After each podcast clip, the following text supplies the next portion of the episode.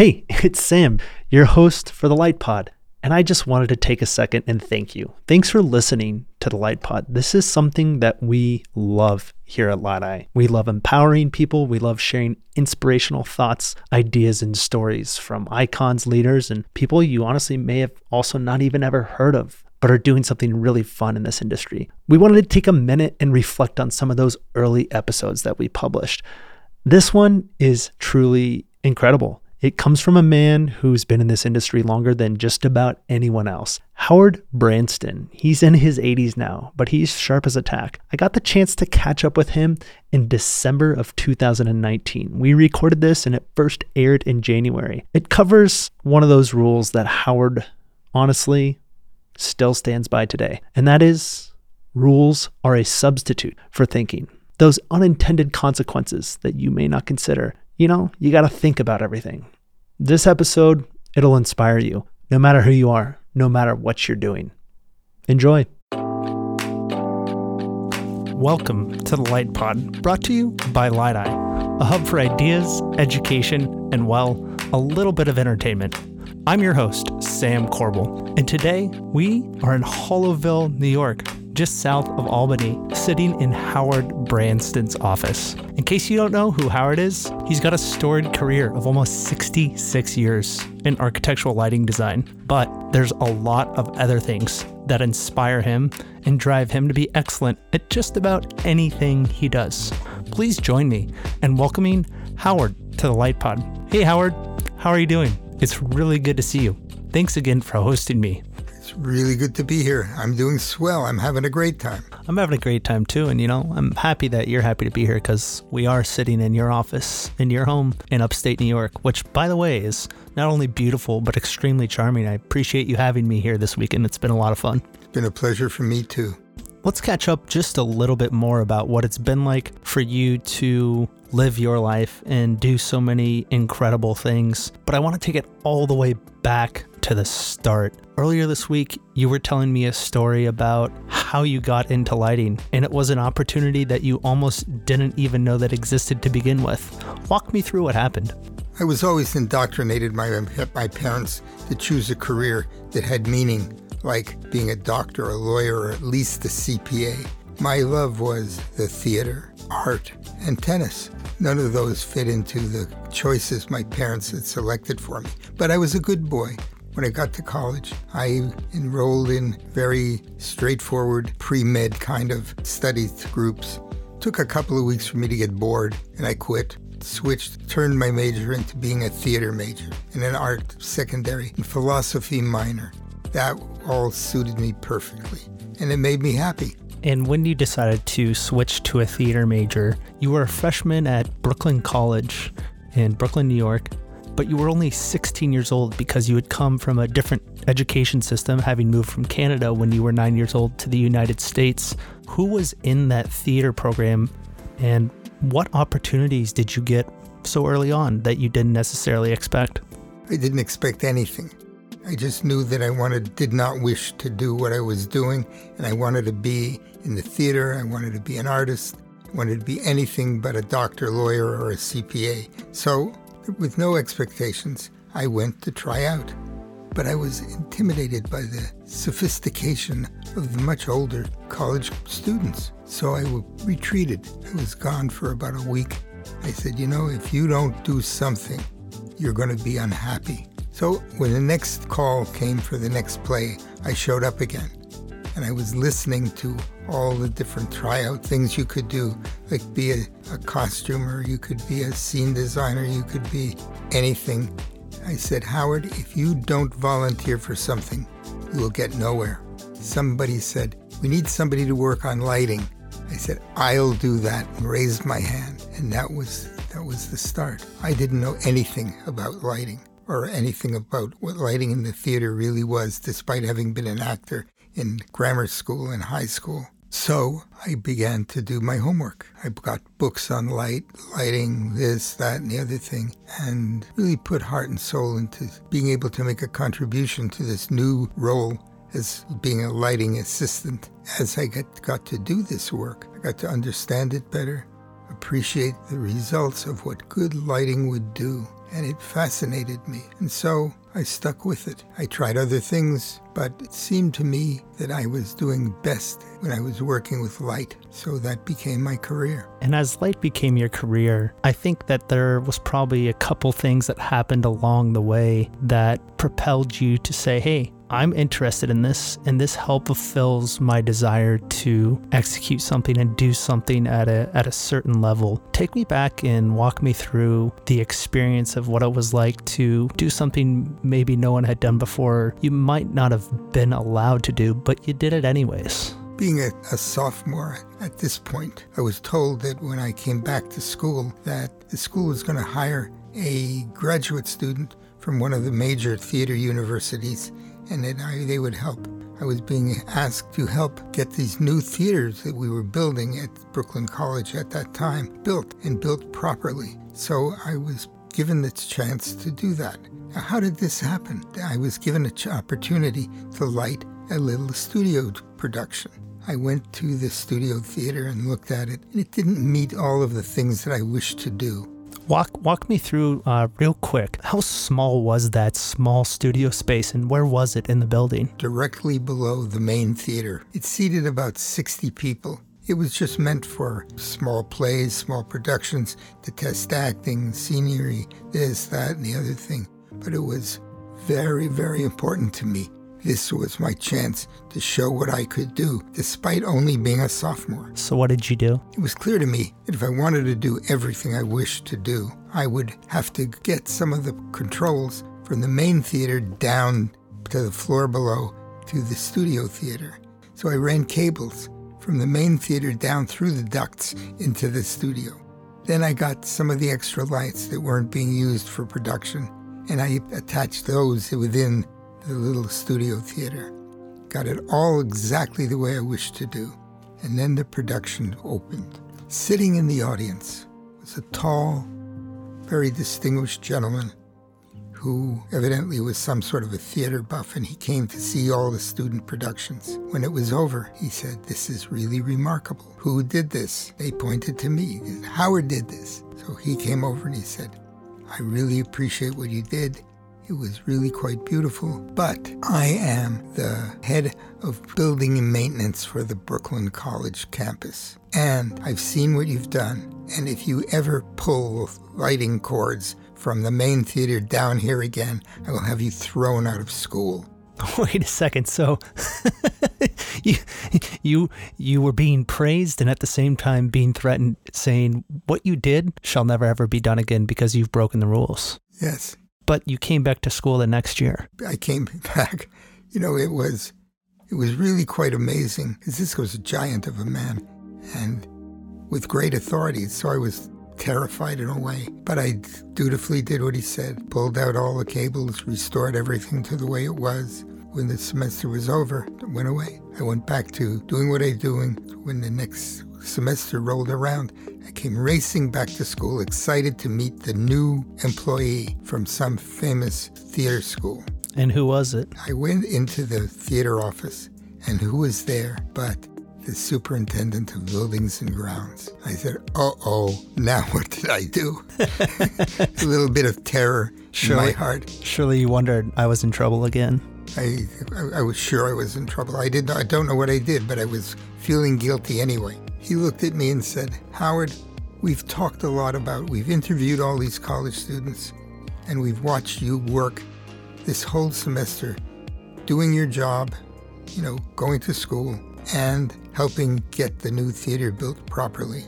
And your studiousness in looking at all the new equipment that had essentially had never been used before very much because there was no computers. This was the first multi-scene preset board, one of the first three in the world. That was probably what about uh, 1950 something. 1950 something. I could not believe my ears. They were offering me a job to uh, to continue doing what I was doing, and I would get paid. And I said I'd be delighted to do this. Thank you. And I got the job, an assistant to the technical directors of the theater and help to get this new theater built, ready to go to start showing productions. So, as a 17 year old and a sophomore in college, you'd quickly gone from breaking the rules, being told you couldn't come back to school if you ever did anything like that again, to having that exact same person turn around and not only recognize you for your ability to do something creative, but uh, get a paid opportunity. What do you think drove you to, so to speak, break those rules?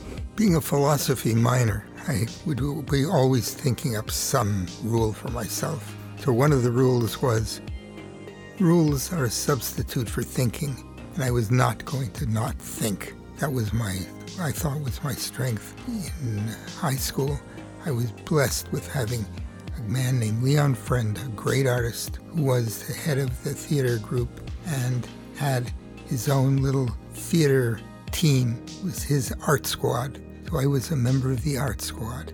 And it was a blessing to me because I really got to get a sentence that stuck with me for the rest of my life. And what was that sentence? Leon occasionally would get up in front of class and say, In front of you is a blank piece of paper. That's the opportunity for a work of art. Let's see what you can do. And how old were you? You were in, this was in grammar school? That was, no, that was in high school. That was in high school, I'm sorry. But that, that's still with me today. Every time I get a new job, I, there's Leon looking over my shoulder saying, There is a blank piece of paper in front of you. That's the opportunity for a work of art. Let's see what you can do. Every single project is looked at with an open mind and with a spirit of being creative to doing something that will be memorable and to be and it will be serviceable, etc. So here you are with your first job, 17 years old. You're in the theater. You're being inspired by an art teacher from high school, but there was so much more ahead of you because you were only 17 years old. I think though there are some other things that you had been doing since you were a young child too. Yes, I was doing all kinds of things. My father was a hunter and a fisherman. I would be taken out on hunting trips, on fishing trips, and doing things. And in order to do that well, you had to be a great marksman. So I would practice carefully. To be a fisherman, you had to have all kinds of skills. And I thought if I'm going to be a good hunter, I'm going to be a great marksman. If I'm going to be a good fisherman. I'm going to be a great fly caster, a great bait caster. I'm going to do all of these things. It was clear to me if you're going to take on something, do it well. It's mind over matter. You just have to apply yourself to do as good as you can do. When you really apply yourself completely, it's amazing what you can accomplish. And to me, it was clear I could do this stuff. So I, would, I was trusted as a little boy, five years old. My father would leave me on a farm. It was owned by a friend of his. And the farmer would give me a rifle and a handful of bullets and say, Go out and shoot us some rabbits for dinner. My grandmother would say, Go out there and catch me a chicken. We're going to have chicken for dinner tonight. She couldn't run as fast as the chickens could get away, but I could run and catch the chicken and bring it in. She'd give it the chop and we'd have chicken for dinner. And it was clear to me anything that was given as a task, if you learned how to do it well, it weighed, it bore great rewards. And the rewards are an incentive to excel. And that spirit sort of eh, became part of my very being. Every time there one of these opportunities came up, that was something else that you could do that you could excel at if you put your mind to it. And then I would find things that I liked. If I didn't like them, I didn't do them. If I did like them, I did them well. It didn't pay to do anything that you weren't going to do well. So you were passionate about hunting, about fishing. You were passionate about lighting, but really what you were passionate about was doing things to the best of your ability that interested you. And I think that most people in the lighting community not only recognize your name, but they recognize everything that you've done for architectural lighting, for the International Association of Lighting Designers, for the Illuminating Engineering Society, and all these other groups out there that have looked to someone who has dedicated seemingly their life to lighting. But really, I think you've dedicated your life to not being a perfectionist, but to doing everything to the best of your ability. So let's do one thing. Let's take a quick break. And when we come back, I want to hear a little bit more about how the ability to be a marksman was executed almost to perfection. And we'll talk about that trip that you had to Africa. Sound good? Sound good. Hey, it's Sam. Real quick, the Light Pod is brought to you by LYTEi, a hub for ideas, education, and well, a little bit of entertainment. We're here for you so that you can learn about what's going on in the lighting industry, catch up with legends like Howard Brandston, or learn about what's going on in the industry today. There's an opportunity for you to learn two minutes at a time. Check us out at lytei.com. That's L Y T E I. And welcome back to the Light Pod.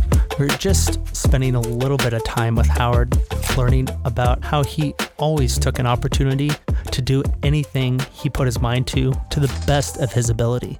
Howard, I wanted to tell a story with you that people might not know quite everything about, which is that room full of large big game from a 30 day trip to Africa that truly, in my opinion, would culminate how good of a marksman you were. Walk me through why you decided you wanted to go to Africa. I was on the rifle team in college, shooting rifles since I was five years old. Some of that shooting was meant so that we could eat dinner. So I had to be good. I had to actually succeed in getting something. It was only reward in getting a perfect kill. So I would practice. In college, when I was on the rifle team. I shot 100 rounds a day to stay on the team because the coach was very, very adamant about being perfect. And when you're out there doing 100 rounds a day, every day, five days a week, you got pretty darn good. The sense of accomplishment of something like that is so rewarding. That's incentive to show how important it is to have your mind. It's mind over matter. It was just dedication to doing this one thing well. If I'm going to do it, I might as well do the best I can. And so I did it, and uh, it paid off. Then I went to see a movie called Out of Africa. There were some amazing scenes, people facing angry lions and other very dangerous animals, and how they could handle themselves. I thought, I wonder if I could do that. And what do you think turned that thought into this trip that you ultimately took? And how did you get there? This was 1987. I thought, well, I'm going to do it. So I looked up who were the great people, who were the best people. I found an amazing outfitter, an amazing safari leader, Lou Hallamore, who was famous for being a big cat hunter. And I talked to them, and I was t- told, warned by one of the members of Safari Club that I joined at the time that if I didn't get Lou Hallamore as my guide, to put the trip off until he was going to give me the whole month that I needed to test what I wished to do. The, the man who was supervising the whole event said, you know, they don't do safaris like this very, very much anymore. You know, it's went out with, with, with the previous earlier in the century. But if you want to do this, you know, I mean, if we guarantee you will have Lou Hallamore for a month, you will take this safari? I said, yes. If you guarantee me Lou Hallamore for a month, I'll go. I arrive in Africa. The guy who arranged the whole thing. You know, you made one mistake. I said, what's that? You didn't have a photographer to make a video of you doing all of this stuff. I said, well, if I made that mistake, I made it, but I brought a camera, you know, and lots of film, so we'll get pictures. He said, no, you should need a real professional photographer. So I looked up. This was, this was not an inexpensive adventure. I listened to that and said, ah, what the hell? Tell him he can come along. I mean, what's a couple hundred more bucks when you've flown all the way to Africa for a month, right? So off we go to Africa, and I've got everything researched. I've looked up all the animals. I did, studied their anatomy. I hand loaded all of the ammunition, got all the rifles and, and guns sorted in perfectly. So this this wasn't a trip to just go out and, and capture a bunch of animals. This was a trip where you had planned and you had studied and you really wanted to test your ability to study and succeed in capturing some of the most incredible and, and wild animals, literally in the wild. This was meant to be a collection of super, super specimens. If they were not perfect specimens, I was not interested in shooting them. I did not have to prove that I could shoot. So off we go. We're out there about a week. I haven't shot anything. And the safari leader is saying, you know, if you don't decide to shoot something, you're not going to get anything. When I see the trophy animal, and I've got all of the statistics of what will make a trophy animal, I'm counting on you to identify that I'm getting something that fits on this whole little booklet of photographs that I've taken. This Lou Hallamore says, you see that animal out there? I look and said, Yes, it's a duiker. I see it. Said, We're going to shoot that. I said, Wait a minute. That's not a trophy animal. He said, Tell me, Howard, did you happen to see a butcher shop around here? Did you happen to see a supermarket? He said, We have to feed this team tonight. We need that animal. That's dinner. You are, we are going to get close enough to be sure we kill it. I said, Do you want that? He said, Yes. I kneeled down, took up my rifle, bang, down.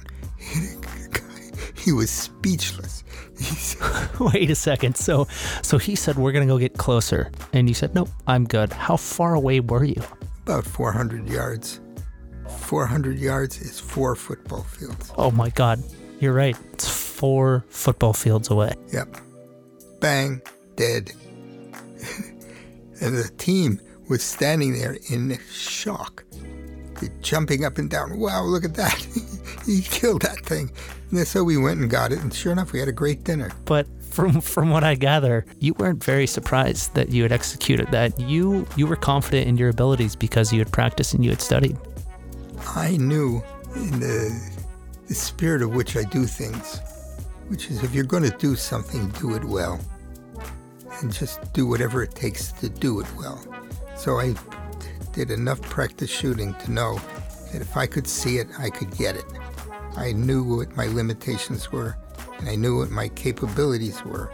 So that was something I knew I could do and did it. Well, I think uh, there's probably more to this story, but there's a there's a video out there that recaptures that and maybe we can share that with some people and they can get a chance to check it out on the on the LYTEi youtube channel and and see the adventure that you got to take because it really is fascinating and i think it's wonderful and it speaks to how you've done something really just incredible in the sense that you put your mind to it. It's mind over matter. If you if you're willing to invest in doing something well, you can do it. Just have faith in yourself and just just apply it and you'll see. You're given opportunities in life. Don't pass them up. You get an opportunity to do something, you may be unsure of whether you will like it or not. It's not a problem. If you don't like it, you never have to do it again. If you do like it, look at what you've look at what you've advanced yourself to. So anything you wish to do, just do it. If you don't like it, don't do it again. If you do like it, do it over, do it over, do it over until you're really great at it, and you will become great at it. Well, there you have it. That's some pretty profound but straightforward and real life advice. When you're passionate about something, never give up and always try and always work harder. Howard, this has been a really fun conversation, and I'd like to continue it in our next episode with you. I'm happy to do that. But for now, we'll let everybody who's listening go. Thanks for joining us on this episode of the Light Pod. Stay tuned for the next episode where we talk to Howard just a little bit more about what it means to be passionate about what you do and to never give up on what you want to pursue and ultimately accomplish. Hey, it's Sam. Thanks again for tuning into the Light Pod, where we tell stories about people in the lighting industry their accomplishments, and the challenges they face each and every day. One more thing, real quick. If you enjoyed this episode, make sure and head back to your podcast app to hit follow or subscribe. That's the easiest way to make sure you never miss an episode. We look forward to catching up with you again soon. Until then, cheers.